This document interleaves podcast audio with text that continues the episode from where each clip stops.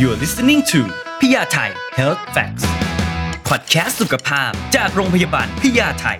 ที่จะพาคุณไปรู้จักร่างกายตัวเอง ในแง่มุมที่คุณอาจไม่เคยรู้มาก่อน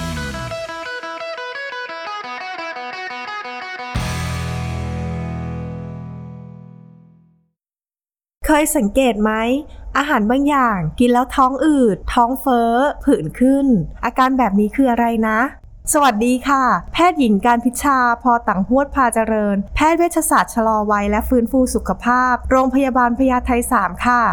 เคยสังเกตตัวเองกันไหมคะ เวลากินอาหารบางอย่างแล้ว มีอาการลำไส้แปรปรวน มีผื่นคัน บางคนอาจจะมีอาการไมเกรนขึ้นมาซะดื้อๆอย่างนั้น ถ้าคุณกำลังมีอาการเหล่านี้ อาจจะเกิดจากภูมิแพ้อาหารแฝงก็ได้ค่ะ แล้วภูมิแพ้อาหารแฝงคืออะไร ปกติเนี่ยแพ้อาหารที่เรารู้จักกันเนี่ยก็คือแพ้อาหารแบบเฉียบพลันนะคะ แพ้อาหารแบบนี้เนี่ยมักจะมีอาการที่จะแสดงออกมาให้เห็นได้ชัดเจน เช่น มีอาการตาบวม ปากบวม ผื่นลมพิษ แน่นหน้าอก หายใจไม่ออก ท้องเสียได้นะคะ โดยอาการเหล่านี้เนี่ยจะเกิดขึ้นภายใน 30 นาทีถึง 1 ชั่วโมง หลังจากที่เรารับประทานอาหารนะคะ แล้วก็มีโอกาสเสี่ยงที่จะเกิดอาการแพ้รุนแรงได้ค่ะ อาการแพ้ในลักษณะนี้เนี่ยเราจะพบได้บ่อย เพราะว่าเราเนี่ยจะสามารถที่จะสังเกตอาการได้ง่าย เราก็จะเห็นได้จากบางคนที่แพ้กุ้ง แพ้อาหารทะเล หลังจากที่กินไปไม่นาน อาการก็จะแสดงออกมาให้เห็นเลยทำให้คนที่มีอาการแพ้เหล่านี้ จะสามารถสังเกตตัวเอง แล้วก็หลีกเลี่ยงอาหารที่แพ้ได้ง่ายค่ะ ส่วนอาการแพ้อาหารแฝงนั้นเป็นยังไงนะคะ จริงๆแล้วเนี่ยเกิดได้เกือบทุกระบบเลยนะคะ ซึ่งขึ้นอยู่กับคนแล้วก็อาหารที่เรากินนะคะ เช่น อาการระบบทางเดินอาหาร บางคนก็อาจจะมีอาการท้องอืด ท้องเฟ้อลำไส้แปรปรวน เกิดแก๊สในกระเพาะอาหารได้ อาการทางผิวหนังก็จะมีสิวขึ้น ผื่นคันตามตัวนะคะ บางคนก็อาจจะมีอาการทางเดินหายใจ เช่น ไอ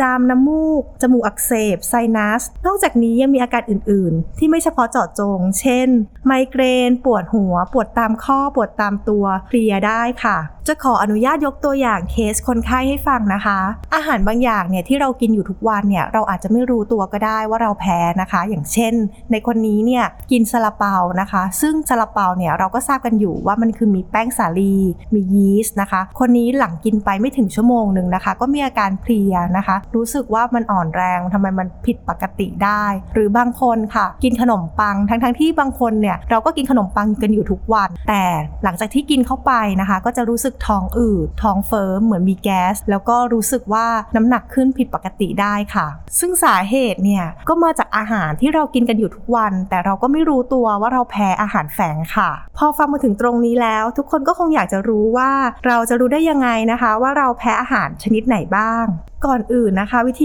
ง่าย ๆ เลยก็คือการที่เราสังเกตตัวเองนะคะ ว่าเรากินอาหารประเภทไหนเข้าไปแล้ว เรามีอาการแปลกๆไหมไม่ว่าจะเป็นท้องอืดท้องเฟ้อ เป็นผื่นขึ้น ปวดหัวไมเกรน น้ำมูกไหลนะคะ อย่างเช่นว่าเรากินขนมปังเข้าไปแล้ว มีอาการท้องอืดท้องเฟ้อไหมแล้วถ้าเราหยุดกิน อาการเราดีขึ้นหรือเปล่า วิธีนี้นะคะก็จะเป็นวิธีที่ง่าย ๆ ที่เราจะสามารถเช็คตัวเองได้ในเบื้องต้นนะคะ วิธีที่สองนะคะถ้าจะเอาให้ชัวร์เลยก็คือการมาตรวจเลือดที่โรงพยาบาลค่ะ ซึ่งการตรวจเลือดนี้เนี่ยจะตรวจทั้งหมด 222 ชนิดนะคะ ซึ่งเราก็จะได้รู้เลยว่าเราแพ้อะไรบ้าง เชื่อไหมคะ บางคนเนี่ยแพ้แม้กระทั่งข้าวเจ้าที่เรากินอยู่ทุกวัน หรือว่าไข่ หรือว่าส่วนผสมของนม ก็จะทำให้เรามีอาการดังที่ได้กล่าวไปแล้วข้างต้นได้นะคะ พอเราตรวจพบว่าเราแพ้อาหารแฝงชนิดไหนบ้างนั้นเนี่ยการปฏิบัติตัวนะคะ ก็คือการหลีกเลี่ยงอาหารที่เราแพ้ไปอย่างน้อยประมาณ 6 เดือน อย่างเช่น บางคนแพ้ข้าว ก็อาจจะกินลูกเดือยแทนก็ได้นะคะร่ววมกับว่าการทำให้ลำไส้เรากลับมาแข็งแรงขึ้นนั้นเนี่ย จะต้องมีสารอาหารที่ช่วยบำรุงลำไส้ด้วยค่ะ เช่นกลูตามีน แมกนีเซียม แล้วก็ที่สำคัญเลยนะคะ ก็คือการกินแบคทีเรียตัวดีหรือว่าโปรไบโอติกส์นั่นเองนะคะ พอเรางดอาหารครบ 6 เดือนแล้ว เราก็สามารถที่จะลองกลับมากินอาหารที่เราแพ้ได้นะคะ อย่างไรก็ตาม ไม่ควรกินอาหารซ้ำๆด้วยนะคะ เช่นว่าเราจะกินไข่ทุกวันวันละ 2 ฟองอย่างนี้ค่ะ และที่สำคัญเลยนะคะ ก็คือการที่เราต้องหมั่นสังเกตอาการของตัวเองนะคะ ว่าเรากินอาหารอะไรเข้าไปแล้ว มีอาการอะไรบ้างหรือเปล่าค่ะ ทั้งหมดนี้ก็เพื่อสุขภาพที่ดีของตัวเราเองกันนะคะสำหรับใครที่ชอบฟังเรื่องราวสุขภาพใกล้ตัวในทุกแง่มุมแบบนี้ ก็สามารถที่จะฟังอัปเดตได้ที่พยาไทยพอดแคสต์และอย่าลืมกดติดตามกันไว้ด้วยนะคะสำหรับวันนี้ หมอขออนุญาตลาไปก่อนค่ะ สวัสดีค่ะ